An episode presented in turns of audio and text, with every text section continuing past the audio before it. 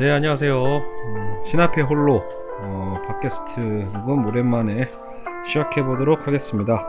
어, 오늘 수업할 내용은 어, 어, 기독교의 최고의 변증가죠. C.S. 루이스의 순전한 기독교 어, 어, 해설 강의를 마저 하도록 하겠습니다. 오늘은 그 그리스도인의 행동 어, 성도덕편입니다 이전에 어, 기독교와 정신분석편까지 한 다음에 계속 멈춰 있었는데요. 이제 좀 더 빨리빨리 에, 속도를 내보도록 하겠습니다. 자, 먼저 이 성도덕편은요, 어, 아무래도 기독교인들한테는 특히 예민하고 어, 굉장히 중요한 일이겠죠. 뭐 그러다 보니까 최근 현대 사회에서는 더더욱이 음, 기독교인들의 어떤 이런 성관념에 대해서 어, 굉장히 이제 고리타분하고 진부하고 또 이런 개념들로 어, 많이 인식하고 치부해 버리는 경우도 있습니다. 이런 현실 속에서 과연 어떻게 어, 성도덕에 대한 에, 개념을 어, 이 루이스가 잡아줄지 어, 기대하시면서 같이 살펴보도록 하겠습니다. 어, 자, 일단 어, 루이스가 어, 이 순결이라는 이 단어 용어를 일단 구분을 먼저 시작하고 있어요. 그래서 어, 순결과 정숙함을 이제 구분하자라는 거죠. 기독교의 규범인 순결을 사회적 규범인 정숙함, 즉 예의범절이라고 우리가 보통 부르잖아요. 그러니까 예의범절 혹은 얌전함과 이제 구분하자라는 거죠. 기독교에서 얘기하는 순결과 어, 그렇죠? 사회적으로 얘기하는 어, 정숙함과 예의 바름은 다르다라고 얘기하고 있습니다.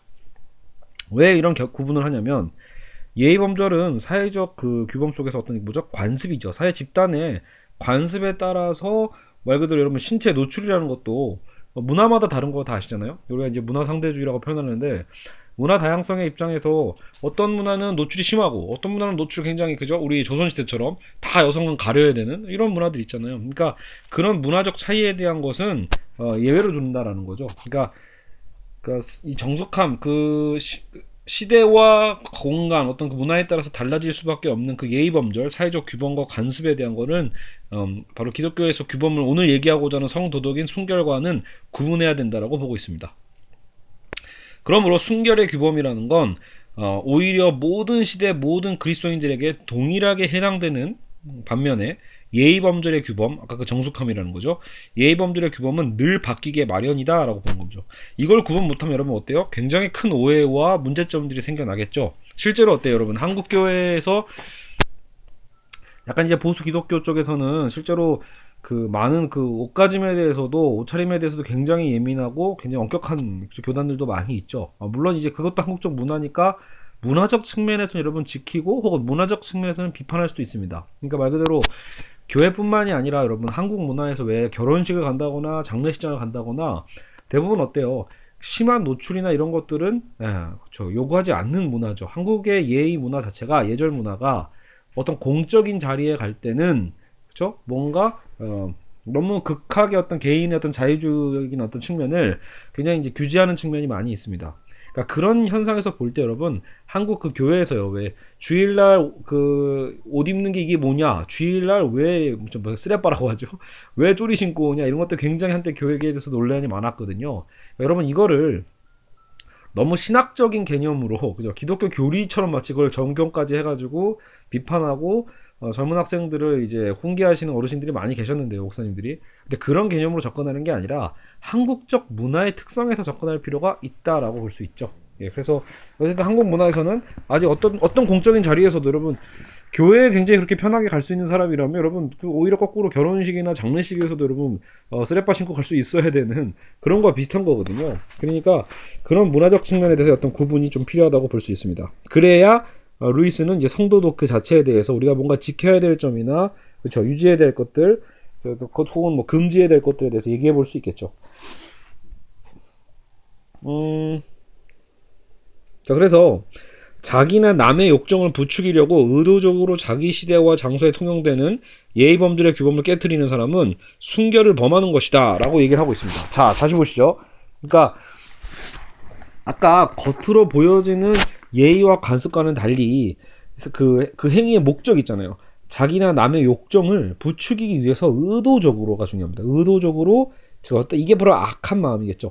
의도적으로 자기 시대와 장소에 통용되는 예의범들의 규범을 깨뜨리는 사람은 곧 순결, 기독교의 어떤 그 성도덕인 순결을 범하는 것이다라고 하고 비판합니다. 그러나 물론 이거를 무지나 부주의 때문에 것을 깨뜨리는 것은 그냥 예의가 없는 것에 지나지 않다라고 하면서 선을 긋고 있죠. 그러니까 정말 몰라서 그런 거라면 그렇죠? 몰라서 어떤 어 이건 순결을 범하는 짓이야라는 그, 정, 그 정도였던 행위에 대해서 그게 몰라서 그런 거다 의도적인 게 아니라 몰라서 그랬던 거라면 그건 그냥 예의가 없는 거고 그건 배우면 되는 겁니다. 근데 그것을 알고 있음에도 불구하고 의도적으로 남의 어떤 욕정을 만들어내기 위해서 어떤 그 기저 그 통용되는 예의범들의 규범을 의도적으로 깨뜨리는 건 어, 순결을 범하는 거다라고도 얘기를 하고 있네요. 자 그래서 음, 남에게 충격을 주거나 그것들을 당황시킬 작정으로 도전하듯이 예의범절을 어기는 이들은 순결하지 않다고까지는 못해도 남을 배려하는 마음이 없다고는 우리가 비판할 수 있다라는 거죠. 그러니까 여러분 아까 제가 뭐죠? 순결과 그 예의범절을 구분했다고 해서 마치 보면 순결을 어기는 것만이 문제고 예의범절을 어기는 건 별 문제가 안 되는 거냐? 그건 아니라는 거죠, 여러분. 그러니까 아무리 문화 상대주의고 뭐 다양성에 대한 개념이 있다라고 하더라도 그 문화에 대해서 지켜야 될 부분들은 분명히 어느 정도 존중되고 그렇죠 그리고 또 배우고 어느 정도는 어, 지켜질 이유가 다 존재하고 있는 겁니다. 단지 그거를 우린 죄로 보진 죄로 보진 않는다라는 측면으로 해석할 수 있겠죠. 자 그리고 어 그러니까 루이스가 이런 얘기를 해요. 그래서 이렇게까지 얘기한 이유가 처음 시작부터 엄격하고 까다로운 예의 범죄의 기준을 지키는 게 곧 순결의 어떤 증거가 된다거나 순결을 지키는 데 도움이 된다고 생각하지 않기 때문이라고 얘기를 합니다. 그죠 그러니까 여러분 우리가 그런 오해 하잖아요. 예의범 굉장히 예의가 깍듯하다고 하면 그죠 혹은 그 겉으로 보여지는 것에서 굉장히 막 순진무구해 보이는 그 행동 때문에 실제로 그 사람의 예, 그죠? 어, 영혼 자체가 순결하다. 이렇게까지 생각하는 우리가 오류를 굉장히 많이 범하거든요. 겉에 보여지는 것 그죠? 여러분 예의나 관습을 여러분 잘 지키는 것과 그 사람의 마음이 그죠? 죄로 물들어 있는지 그죠? 어떤 순결을 잃어버렸는가에 대한 건 좀 다른 개념이라고 볼 수 있죠. 그래서 현재로서는 연령과 성향이 다른 사람들이 예외 없이 같은 기준을 인정하고 있는 상황이 아니기 때문에 입장을 분명히 어렵다는 불편함이 있습니다. 어쨌든 어, 그래서 이제 이런 주의점을 줍니다. 이런 혼란기일수록 지금 그러니까 신기한 건 루이스 시대가 여러분 1950년대 그 20세기 중반인데 사실 이게 그러면 벌써 50년, 60년이 지났잖아요. 반세기가 지났음에도 그 당시에 보수적이다, 그 당시에 고리타분하다라고 하는 그 개념들이 오늘날 이 시대에도 그대로 통용되고 있다는 게 되게 신기하긴 합니다. 그래서 젊은이들이 해방된 그 이들이 예의 없이 행동한다고 해서 나이 드신 분들이 그 젊은이들을 타락한 사람 취급을 하지 않도록 아주 조심해야 할 필요가 있다고 보고 있죠. 여러분 이거는 진짜 한국 기독교에서 굉장히 예, 받아들여야 될 점입니다. 그러니까 기성세대의 어르신들은 최근에 새로운 젊은이들의 어떤 옷차림이나 단지 어떻게 보여지는 것만으로 굉장히 음, 그치 마치 그 예의 없는 걸 타락한 인간의 어떤 개념, 타락한 영혼처럼 생각하는 건 굉장히 이제 그렇죠? 배제되고 지양돼야 될 문제겠죠. 근데 또 반대도 마찬가지입니다. 젊은이들은 또 젊은이들대로 어, 연장자들이 어떤 이런 새로운 어떤 시대와 기준을 받아들이지 못한다고 해서 아, 위선자다. 우리 오늘 요즘 말로 꼰대죠, 꼰대. 아, 꼰대다. 아, 이거 청교도주의다라고 하면서 함부로 비난해서도 안 된다라는 겁니다. 즉 뭐죠? 교회 내에서도 젊은이들이 그런 뭐, 뭐, 찬양에 대한 여러 가지 방식들이나 악기 동원들이나 스타일들에서 굉장히 많이 달라지잖아요. 그러다 보니까 거기서 그것을 이해하지 못하는 기성세대에 대해서 무조건 어떤 고리타분한 개념으로 취급하는 것은 굉장히 위험하다고 볼 수 있죠. 어, 일종의 여러분 보수의 미덕일 수 있습니다. 그러니까 말 그대로 무언가 이전 것의 전통과 어떤 좋은 것들을 지키고자 하는 게 남는 거지 뭔가 나쁜 것을 의도적으로 남기려고 하는 사람들은 없거든요. 오해에 의해서 잘못된 악습 같은 게 생기긴 하지만 그렇죠. 어떤 오류에 의해서 근데 의도적으로 악한 것을 후대에 남기려고 하는 선조들은 없잖아요. 그러니까 뭔가 어르신들이 뭔가를 지키려고 한다라는 건 젊은 세대도 뭔가 받아들이기 위해서 노력할 필요가 있죠. 자, 여하간 우리는 지금 성도덕을 다루고 있으니까 좀 더 진도를 나가봐야겠죠. 어, 그래서 이제 루이스도 이 시대인데도 이 얘기를 합니다. 순결은 기독교 덕목 가운데 가장 인기가 없다. 그죠? 이건 진짜 오늘날 더 심하죠, 여러분. 그 현대 사회에서 여러분 순결이라는 말 자체를 젊은이들 사이에서 하는 것 자체가 굉장히 힘들어진 사회입니다. 제 10년 전만 하더라도 제가 20대 초반 때 뭐 이때만 하더라도요. 뭐 순결 사역에 대한 것들이나 아니면 말 그대로 그냥 교회 다니는 애들은 원래 뭐 성관계에 대한 것들을 잘 안 하지라는 인식이 굉장히 보편화돼 있었는데 요즘 진짜 시대는 너무나 자연스럽게 혼전 성관계나 혼전 동거가 굉장히 보편화되고 있고요. 그러다 보니까 마치 그것을 하지 않는 자들이 그렇죠. 순결을 지키는 사람들이 굉장히 풋내기처럼 그렇죠? 욕을 먹고 아, 놀림당하는 시대로 와 있는 사회입니다. 근데 여기 대신 여러분 제가 이제 보기에는 단지 여러분 성관계를 했냐 안 했냐의 개념으로 순결을 지켰다 안 지켰다 지금 이 얘기를 하고 있는 것만은 아닙니다. 그러니까 루이스가 지금 다루고 있는 이 순결이란 단어가 성행위를 했냐 안 했냐 그 이전에 우리 어떤 마음에서부터 얘기를 하고 있다라는 측면이 있, 으니까 좀 더 보괄적으로 보면서 접근하셨으면 좋겠습니다.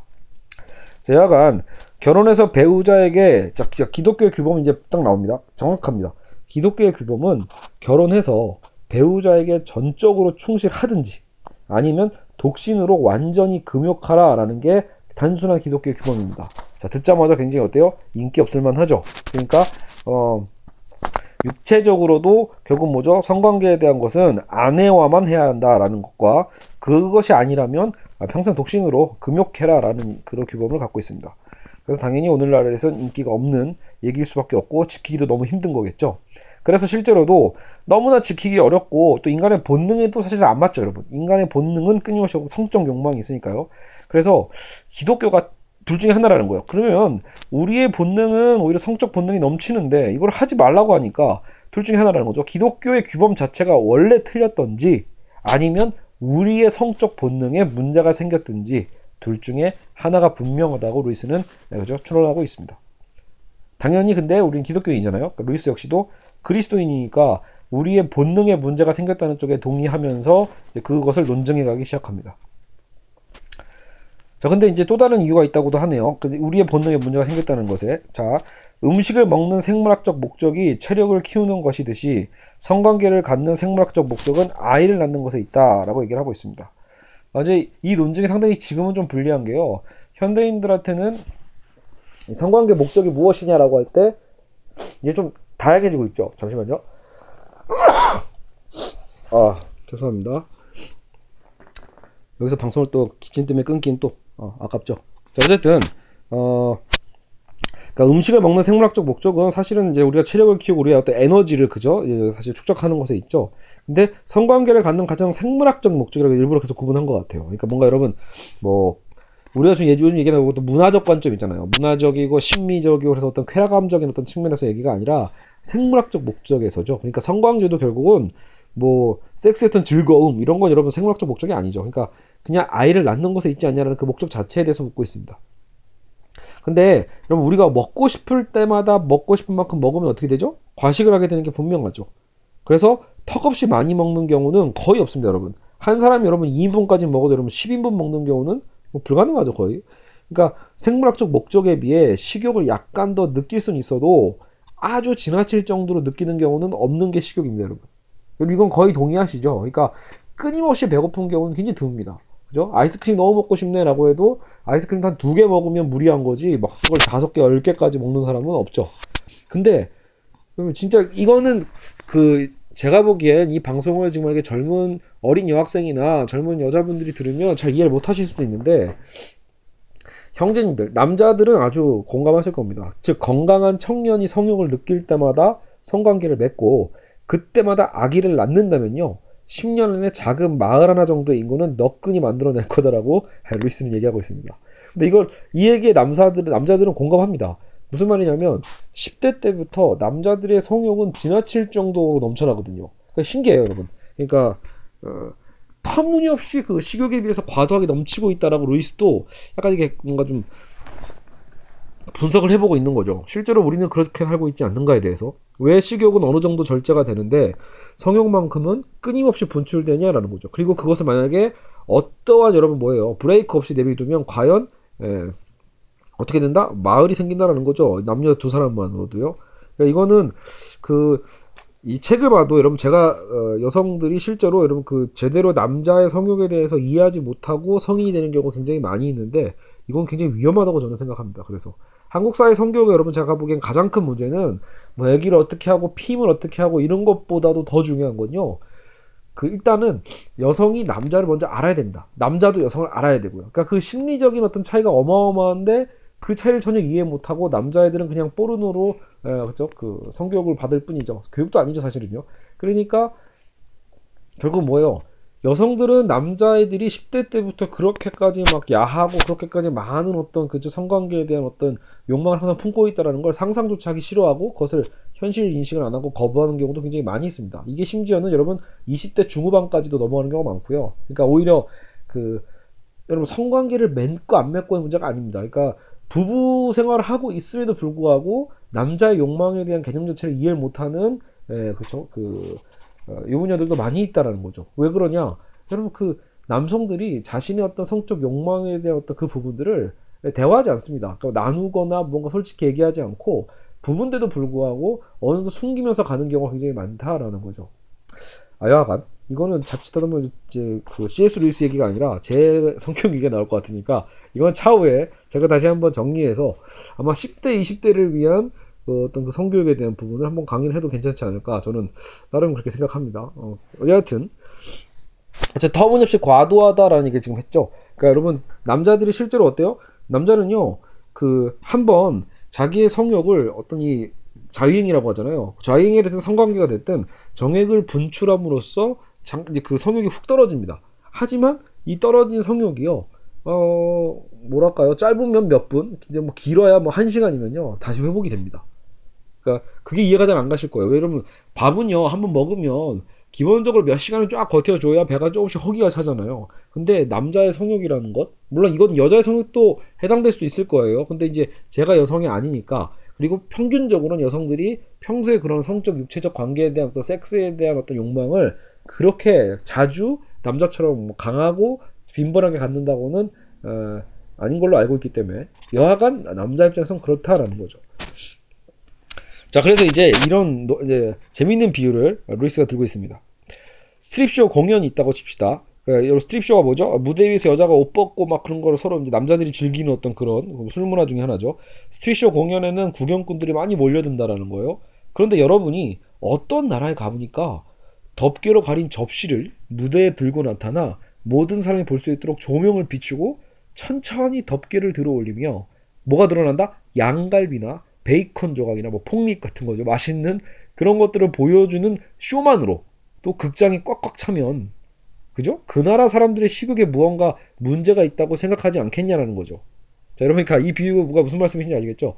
그러니까 루이스는 되게 당연한 얘기를 그러니까 한번 던져보는 거예요. 그러니까 상상을 해보라라는 거예요. 어떤 문화에서 아니 굳이 자기 돈 내고 쇼에 가가지고 먹는 것도 아니야. 그냥 가장 맛있어 보이는 음식을 살짝 보여주면서 하나하나씩 벗겨가면서 그 음식을 보면서 서로 막 환호하고 거기에서 막 사람들이 꽉꽉 들어차고 있다라면 문제가 있다라는 거죠.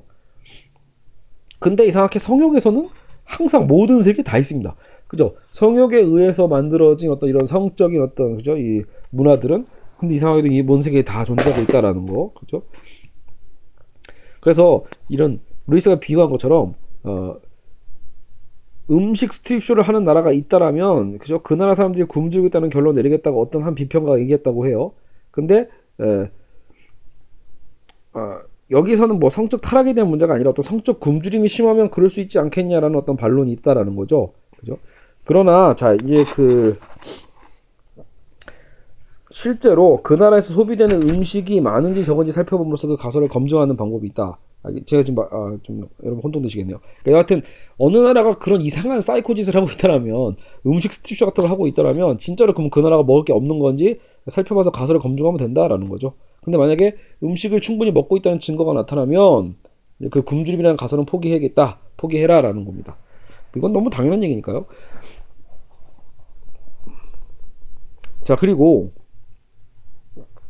지금은 여러분 어때요? 피임법 덕분에 부부간의 성생활도 더 편해졌고 혼외 정서도 어느 때보다 안전해졌으며 부정이나 심지어 변태적 성에 대한 여론 또한 이교도 시대 이래 어느 때보다 덜 적대적인 상황입니다. 야, 되게 신기하죠. 50년 전인데 지금 지금보다 분명히 그래도 엄격했을 텐데 그만큼 서구에서는 이미 그 당시에 굉장히 성적으로 이제 개방되던 시대라고 본 거죠.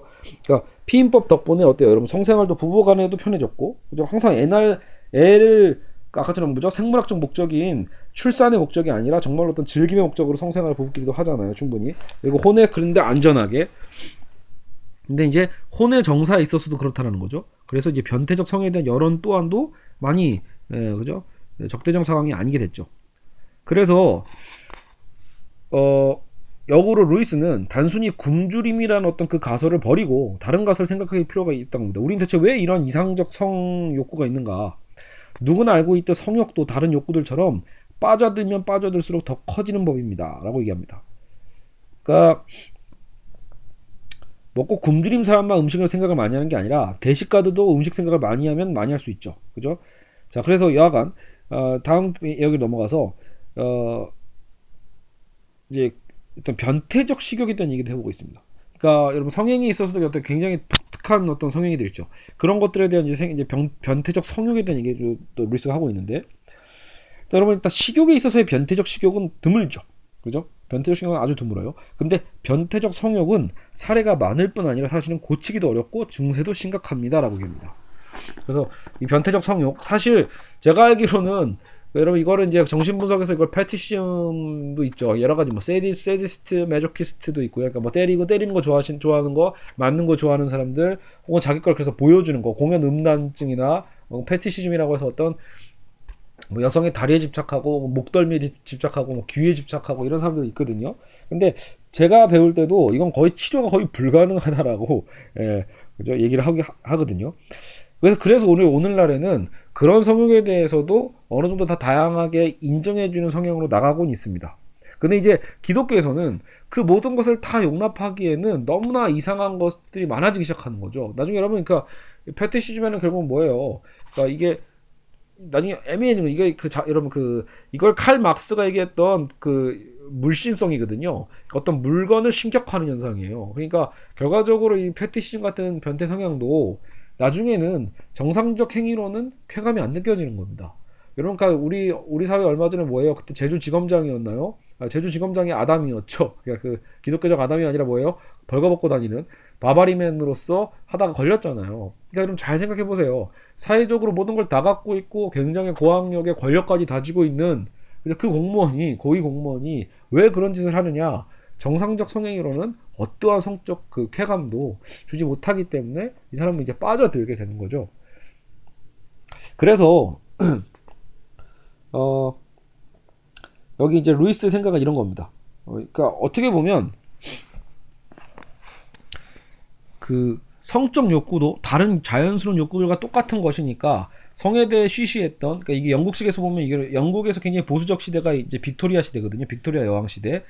1800년대쯤이죠. 성에 대해 쉬쉬했던 이 빅토리아 시대의 어리석은 사고방식을 버리기만 한다면 모든 문제가 해결된다는 어떤 그런 견해들이 굉장히 이 루이스 시대 때도 많았던 거예요. 근데 루이스는 이게 거짓이라고 얘기하는 겁니다. 오늘날도 그대로 적용되는 말이거든요. 그러니까 이게 굉장히 어려운 부분이에요. 굉장히 지금 개방적으로 무신론적 사회를 갖고 있는 분들에게는 지금 오늘 이 단원이 굉장히 불편할 겁니다. 그죠? 그러니까 사실은 왜 여러분 그 그럼 자위행위에 대해서도 어때요? 그냥 뭐 괜찮다라고 얘기하고 있는 이제 오늘날은 이제 그런 성격이 훨씬 더 많아지고 있잖아요. 물론 여러분 자유행위를 범죄시하거나 죄악시하는 건 역시 문제가 있습니다. 하지만 그렇다고 해서 자유행위를 무조건 권장을 하는 것도 마냥 좋은 건 아닙니다. 예를 예를 들어서 뭐야 자유행위가 자유스럽다고 해도 상상의 어떤 행위잖아요. 그럼 그 상상의 대상이 누가 될 것인가에 대해서는 여러분 그거는 굉장히 위험한 부분이 있을 수 있다라는 거죠. 현실적인 어떤 뭐 성폭력이 아니다라고 해서 문제될 게 없다라고 얘기하는 분들도 있지만 그 오히려 그렇게 해야 더 오히려 해소가 될 수도 있다라고 얘기하시는 분들도 있지만 제가 보기엔 이제 엄청나게 그 뭐랄까요 성인용 이제 포르노물들이 넘쳐나는 시대고요. 이제 초등학생 아이들도 음란물을 이제 당연시하게 보고 있는 시대라고 알고 있거든요. 그런 상황에서 과연 이들의 상상력이라는 게 알고 보면 어떤 그쵸 이게 천박한 자본가들 잘못된 성욕을 갖고 있는 천박한 자본가들이 만들어낸 야동의 어떤 그 상황들이 그 아이들의 상상력으로 대체되는 경우가 굉장히 많다라고 저는 개인적으로 어, 확신을 합니다. 즉 어, 오늘날 집단 강간이나 또 그 집단 강간의 나이대가 점점 어려워진다는 측면에 분명히 어, 어떤 잘못된 동영상들의 영향이 있다라는 거죠. 왜냐하면 그런 걸 보기 전까지는 남자 아이들도요 아무리 상상을 해도 그런 상상을 하지는 않거든요. 그죠? 근친 상간에 대한 문제가 일종의 뭐 집단 강간에 대한 문제나 이런 거를 아이들이 어릴 때부터 항상 상상하지는 않습니다. 그죠? 그냥 어 순수하게 어떤 그냥 뭐 그죠? 그 자체적인 어떤 본인들이 상상할 수 있는 내에서인데 상상의 영역을 마음대로 그냥 왜곡시키고 넓혀버리는 게 이런 야동들의 문제죠. 근데 그런 것들에 대해서 모든 걸 다 받아들이고 자연스럽다, 괜찮다라고만 얘기하는 게 과연 올바른 교육인가에 대해서는 사실 이제 무신론자분들도 고민해 볼 필요가 있습니다. 다 쿨하게 받아들이는 게 결코 좋은 게 아니다라는 거죠. 자, 그래서 여하간 어, 여기 루이스 시대 때도 그랬다는 거예요. 20년 동안 계속 사람들은 이제 자유로워져야 된다라고 그죠? 쉼없이 떠들었다라고 얘기를 합니다. 그래서 어 루이스는 정반대 얘기를 하는 거죠. 그러니까 그 전의 사람들은 성에 대해서 너무 자꾸 억압하고 쉬쉬했기 때문에 성이 골칫거리가 된 거다라는 견해 있죠. 이거 오늘날 그대로 우리가 그 배우고 있잖아요. 오늘날 우리도 뭐 끊임없이 성을 우리가 억압해 왔기 때문에 그죠? 어, 개방해서 안 되는 걸 억압했기 때문에 문제가 된 거야라고 얘기를 하는데 루이스는 정반대로 얘기합니다. 성이 오히려 골칫거리가 되어버렸기 때문에 인류가 쉬쉬하게 되었다라는 거죠. 인과관계가 바뀐 거라고 보는 겁니다. 그러니까 오히려 골칫거리가 되지 않았다라면 인류가 쉬쉬할 필요도 없는 게 성입니다. 여러분, 그러니까 어, 좀 이따 나오겠지만 여러분 오해하시면 안 되는 게 기독교의 성윤리에 대해서 기독교가 마치 섹스에 대한 것 자체를 억압하는 것처럼 생각하시는 분들이 많은데 전혀 그렇지 않습니다. 그러니까 성적 행위에 의해서 부부간에 서로 쾌감을 누릴 수 있는 것, 성행위 통해서 이성간의 어떤 쾌락을 누릴 수 있는 건 신이 준 축복으로 분명히 예, 들어가 있음에도 불구하고 어쨌든 이런 혼전 순결 혹은 뭐 혼전 성관계 동거에 대한 문제를 반대하다 보니까 굉장히 이제 마치 섹스 자체 쾌감 자체를 기독교가 억압한 걸로 오해한 경우가 많다라는 거죠. 근데 중요한 건 여러분 쾌락 자체도 결국은 신이 우리에게 피조물에게 준 선물이라고 음, 믿는 것이 바른 믿음일 수 있죠. 자 여하간 음, 자 여, 루이스 덕에서 이제 구분을 합니다.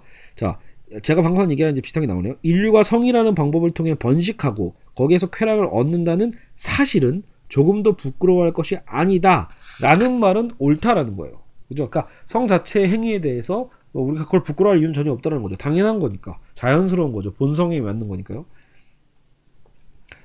어, 그래서, 어, 기독교의 옛 스승들은요, 인간이 타락만 하지 않았다라면 성적 쾌락은 오히려 지금보다 더 커졌을 거다라고도 봅니다. 그러니까 그만큼 쾌락 자체는 오히려 성적인 쾌락 자체는 원래는 나쁜 게 아니라는 거죠. 근데 그게 타락해서 뭔가 왜곡되기 시작한 겁니다. 자, 그래서 어, 기독교는 굉장히 좋은 증거가 나오죠. 위대한 종교들 중에요. 육체를 철저히 인정하는 거의 유일한 종교다라고 루이스는 얘기합니다.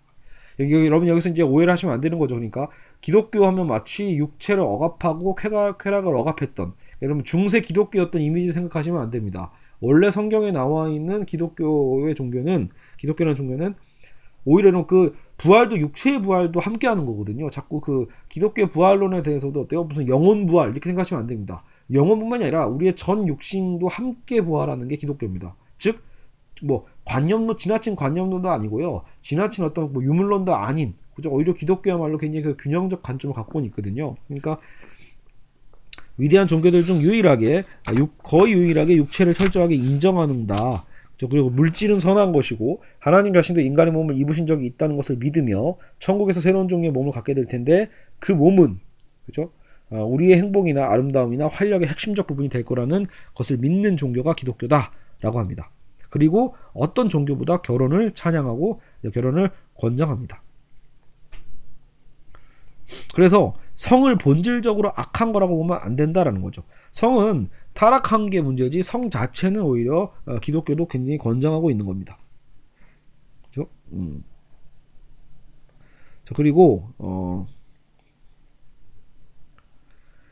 어 뭐랄까 여기서 루이스는 얘기를 하네요. 현재 성적 본능이 도달한 상태는 전혀 부끄러워할 것이 아니다라는 오늘날 최 이제 그 의견에 대해서는 루이스는 이것은 틀린 견해라고 얘기를 합니다. 그러니까 즉 부끄러워야 될 일이라는 거죠. 음식을 즐기는 건 전혀 부끄러워할 일이 아닙니다. 그러나 세상 사람들 절반이 음식을 삶의 주된 관심사로 삼고 음식 그림을 보면 침을 흘리며 입맛을 다시느라 시간을 보낸다면 그건 정말 부끄러운 일이 아닐 수 없습니다라고 이제 또 음식에 대한 비유를 하고 있습니다. 즉, 여러분 우리가 살기 위해서 먹는 게 일단 가장 먼저죠. 그리고 나서 음식에서 여러 가지 다양한 맛이나 어쨌든 뭐 어떤 미학적 개념이든 간에 음식도 하나의 예술이 될 수 있다고 표현을 하지만 여러분 그렇다고 해서 뭐 음식 막 우리가 어때요? 일과 내내 막 음식 사진만 먹고 침 흘리고 앉아 있고 오늘 뭐 먹을까 맨날 하루 종일 그것만 걱정하고 앉아 있으면 그럼 그건 이- 저 인간에서 멀어지고 있는 관점일 수 있겠죠. 그러니까 성욕은 이미 그러고 있잖아요. 그죠? 특히 남성들. 그죠? 하루 종일 그죠? 틈나면 어떤 성욕이 있거나 그죠? 그러니까 더 어떤 바쁜 일로 뭔가 묻어버리지 않으면 어쨌든 여기 뭐라고 써 있죠? 그림을 보면서 침을 흘리고 입맛을 다시느라 시간을 보내면 이상하지 않냐라는 거죠. 그래서 그런 현상은 우리가 부끄러워해야 된다라고 루이스는 얘기합니다. 그러니까 부끄러워할 것은 부끄러워해야 된다라고 분명히 선을 긋는 게 이 루이스의 논증이죠. 그래서 그렇다고 이제 이런 현상에 대한 책임이 우리 개개인에게 있다는 말은 아닙니다라고 얘기를 합니다. 조상들은 이 영역에서 애초에 뒤틀려 있는 기간을 우리에게 물려주었다. 즉 여러분, 우린 타고날 때부터 어떻게 보면은 그렇죠. 굉장히 불리한 처지에 있는 거죠. 우리는 순결하지 않은 삶을 옹호하는 선전들에 둘러싸여 또 자라왔고요. 또 돈을 긁어낼 목적으로 아까 그 자- 제가 말한 자본가들이죠. 우리의 성욕을 자극시키려는 사람들도 많이 있습니다. 그죠? 그리고 어, 결국은 이런 시대적 상황이 굉장히 불리한 상황에서 하나님 역시도 이런 상황을 잘 알고 계실 거다라고 루이스는 얘기를 하죠. 그죠? 그래서 이게 굉장히 극복하기, 극복하기 어려운 거다라는 그 사실을 분명히 하나님은 충분히 감안하실 거다라고도 루이스는 신뢰하고 있습니다. 여러분 이게 제일 중요한 거죠. 창조주에 대한 신뢰. 그죠? 중요한 건 그러니까 루이스 얘기하는 거 이거죠, 여러분. 그래서 루이스는 우리가 무엇을 했냐 안 했냐 뭐 이런 거에 대해서 뭔가 이제 죄다 아니다 정죄한다 뭐 이런 것서 뭔가 괴로워해라 뭐 이런 얘기 이전에 그래서 우리가 얼마나 노력하느냐에 대한 것을 중재 관점을 이제 제시하고 있습니다. 그러니까 분명히 틀린 것은 틀린 거고 부끄러워할 건 부끄러워할 거다라고 루이스가 분명히 얘기를 했는데요. 근데 중요한 건 그래서 그 다음부터 뭐 어떻게 해라 뭐 혀깨 물고 자살하라는 거냐 그게 아니라 그래서 우리가 그런 잘못된 상황에서 나오기 위해서 얼마나 끈기 있게 어려움을 극복하고자 노력하느냐 애쓰느냐에 대해서 하나님이 충분히 감안하시면서 판단하실 거다라고 봅니다. 그래서 루이스는 일단 차근차근 이 얘기를 하는 거죠. 치료를 받으려면 치료를 원하는 마음이 있어야, 있어야 된다. 그죠? 근데 많은 현대인들의 경우 도움을 원하는 것조차 그리 쉬- 어, 도움을 원하게 만드는 것조차 그리 쉬운 게 아니라는 거죠. 그죠? 자 그리고 어, 자 완전한 순결을 갈망하기가 그죠? 완전한 이제 여러분 지키는 건 이제 굉장히 더 어렵고 거의 불가능. 미션 임파서블하게 쉽지 않은 시대라고 얘기를 했죠. 완전한 순결을 갈망하기가 특히 힘들어진 데에는 다음과 같은 세 가지 이유가 있다라고 세 가지를 어, 제시하고 있습니다. 어, 이 세 가지를 굉장히 자세하게 얘기를 하는데 간단하게 정리해드리면 자, 그러니까 우리가 왜 완전한 순결을 갈망하기가 힘들어졌는가? 첫째는 우리의 뒤틀린 본성과 우리를 유혹하는 마귀 그리고 정욕을 부추기는 현대 온갖 선전들이 합세하여 우리가 억누르고 있는 욕망들은 지극히 자연스럽고 지극히 건강하며 지극히 온당한 것이니까 그죠? 그걸 억누르는 게 비정상적이고 왜곡된 태도다라는 얘기죠. 이건 아까도 우리가 얘기를 했던 겁니다. 이걸 다시 한번 루이스가 정리한 거네요. 근데 루이스는 분명히 얘기합니다. 이건 거짓말이다. 잘 먹혀드는 거짓말이 다 그렇듯이 그죠? 어. 이 거짓말은 진실의 기초를 두고 있기 때문에 잘 먹힌다는 겁니다. 어떤 게 진실이죠? 성 자체는 저희가 정상이라고 했죠. 성 자체는 건장할 것이고 섹스에 대한 것 자체는 좋은 겁니다. 근데 그것을 그 진실을 바탕으로 왜곡하는 게 굉장히 어 그쵸 잘 먹히는 거짓말이 된다라는 거죠. 그래서 자, 기독교와 상관없이 보자라는 거예요. 루이스는 꼭 기독교의 그 성도덕과 어떤 순결의 개념이 아니어도요 상식적으로 봐도 헛소리가 많다라는 거죠. 즉 모든 욕망을 여러분 무작정 따르다 보면 결국은 무력해지고 병들며 질투하고 거짓말하고 감추게 되는 등 그쵸 건강해지고 기분 좋아지며 솔직해지는 것과는 완전히 거리가 멀어지게 된다라고 분명히 얘기합니다. 그러니까 이건 상식이라는 거죠. 사회가 돌아가기 위해서는 욕망에 대한 것을 이렇게 찬미하다 보면요 결국은 어떻게 된다? 그죠 모든 삶이 비정상적으로 돌아가는 거죠. 여러분 욕망에 대한 찬미면 그죠? 결국 뭐예요? 부부 간의 어떤 예, 약속을 깨고 외도를 하거나 불륜을 저지르는 행위도 미화되기 쉽고요. 또 혼전이라고 하더라도요. 혼전 어떤 그 성관계가 굉장히 복잡하면 복잡할수록 여러분 그게 과연 아름다운 게 될 수 있을까? 건강할 수 있는가 볼 때 여러분 이거는 오히려 성관계가 많으신 분들도 더 인정하실 만한 문제입니다. 즉 어, 여러 사람과의 어떤 관계 속에서 결코 여러분 뭐예요? 그 사랑에 대한 관점, 사랑에 대한 설레임이나 그렇죠? 어떤 성관계의 어떤 기쁨에 대한 게 오히려 여러분 단순히 기술만의 문제가 아니잖아요. 스킬의 문제가 아니거든요. 그죠? 물론 스킬도 중요하지만 그죠? 그러니까 그런 부분들이 사람과 사람의 감정선이 얽히는 게 사랑이잖아요. 그 부분들을 굉장히 많이 경험하게 된다는 건 어찌 보면 굉장히 네, 그죠? 위험한 그만큼 더 위험성을 가져다 줄 수도 있는 겁니다. 자, 그래서 결국은 어떤 식으로든 많은 자제가 필요한 건 당연한데 마치 그걸 자제한다라는 것 자체를 어떤 굉장히 강압으로 억압으로만 인식하는 건 잘못되었다고 보는 관점인 것 같습니다. 자, 그리고 어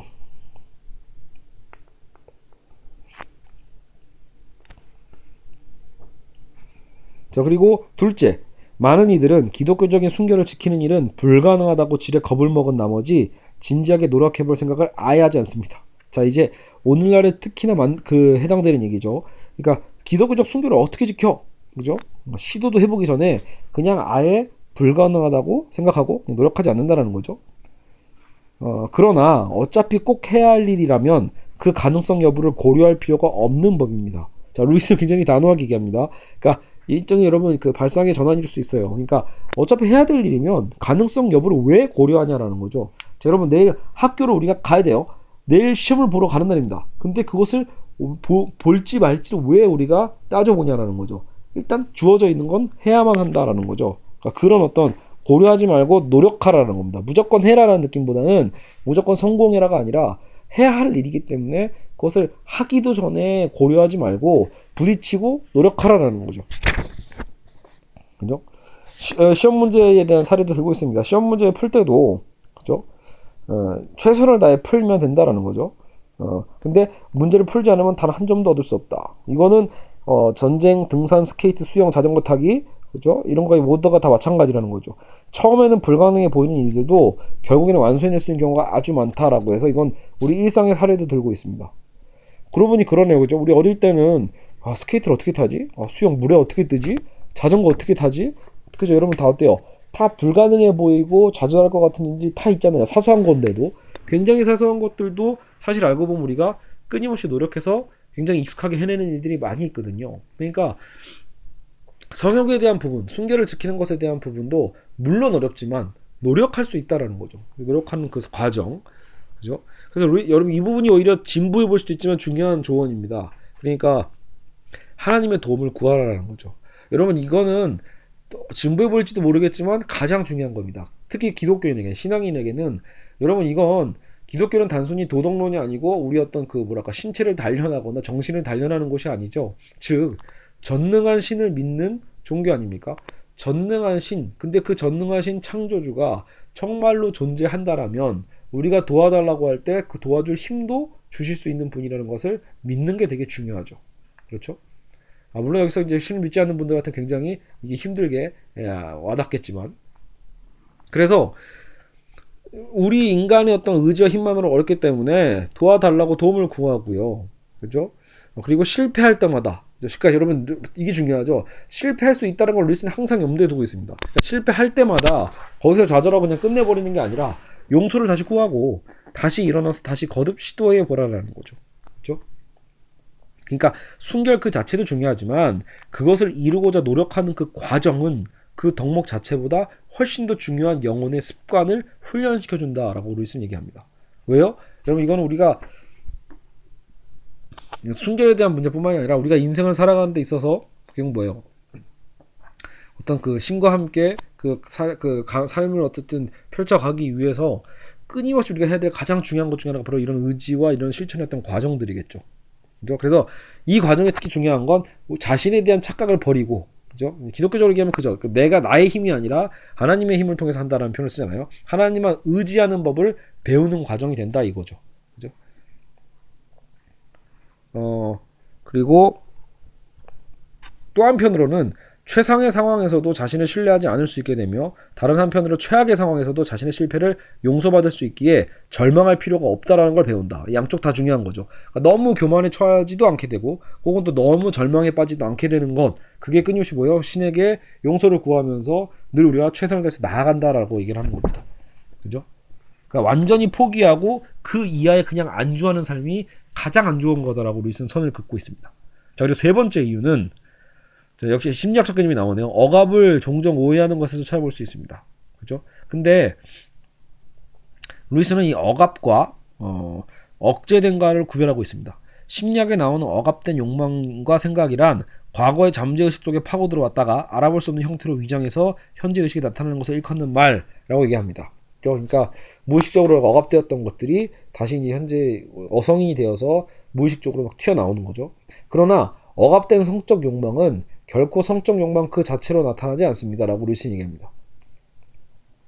청소년이나 성인이 의식되는 욕망을 거부하려고 노력하는 것은 과거의 억압 때문이 아니라 이렇게 한다고 해서 새로운 억압을 만들어낼 위험이 생기는 것도 아니다라는 겁니다. 그죠? 그러니까 청소년이나 우리 성인들이 욕망을 거부하려고 노력하는 게 과연 과거의 억압 때문이냐 아니라는 거죠. 그러니까 억압이 있을 수는 있는데 꼭 그 과거의 억압 때문에 그것이 우리가 다시 뭔가 그 생각이 나서 우리가 그걸 억압하려고 하는 게 아니라는 거예요. 그죠? 그리고 우리가 그 노력한다고 해서 억압을 만들어낼 위험이 생기는 것도 아니고 또 다른 억압이 생기는 것도 아니고요. 오히려 진지하게 순결을 추구하는 사람일수록 더 의식적이 되기 때문에 자신의 성욕에 대해 누구보다 월등히 많이 알게 되는 법이다라고 역설적으로 얘기합니다. 그러니까 어, 그죠? 더 의식적이고 더 자신을 컨트롤할 수 있는 거잖아요. 그죠? 그러니까 자신의 성욕에 대해서 더 정확히 조절할 수 있으니까. 어, 그래서 고양이가 쥐를 알듯이 배광공이 파이프 누수에 대해 알듯이 자신의 욕망에 대해 더 잘 알게 될 거다라고 얘기하는 거죠. 그래서 덕은 어, 빛을 주지만 혹은 덕을 추구하기만 해도 우리에게 빛을 주지만 방탕은 우리를 안개 속에 빠뜨린다라고 합니다. 자 마지막 이유네요. 마지막 우리가 이런 성적 욕망에 대한 것들, 그렇죠? 이런 순결을 지키기 어려운 또 시대적 분위기의 그 이유는 어, 어, 어쨌든 아 이게 마지막이 아니네요. 그러니까 이렇게 얘기합니다. 루이스가 이제 이 단원을 마무리하면서요. 루이스가 하나 강조하면서 끝내는 게 뭐냐면요. 가끔 이 기독교의 문제에서 특히 제가 남성들 얘기를 했잖아요. 그래서 교회 다니는 그 남성들을 위한 어떤 이 신앙서도 굉장히 많이 있습니다. 그 성욕에 대한 문제가요. 워낙 이게 너무 힘든 거예요. 남자들이 이제 그 성욕에 대한 문제를 절제하지 못하고 뭐 자유행위를 한다거나 어떤 변태적인 어떤 생각들을 맨날 하면서 살아갈 때 뭔가 자꾸 이 신앙적으로 안 맞는 거죠. 그리고 실제로 어떤 행위를 할 때 이런 것들에 대해서. 근데 루이스가 이런 얘기를 합니다. 그렇다고 해서 인간에게 있어서 기독교 도덕의 어떤 중심에 성욕이 가장 중요한 최고의 악이 되지는 않는다라는 거죠. 그러니까 남자들 중심으로 이렇게 생각을 많이 해요. 순결하지 않은 거를 마치 최고의 악처럼 여기고 살아가는 또 사람들도 많이 있거든요. 근데 육체의 죄는 악하지만 다른 죄에 비하면 오히려 가장 미미하다고 볼 수 있다. 루이스는 오히려 그렇게 해서 일종의 위로 같은 걸 하는 거죠. 그러니까 진짜 여러분 큰 죄는 육체의 어떤 정욕의 죄가 아니다라는 겁니다.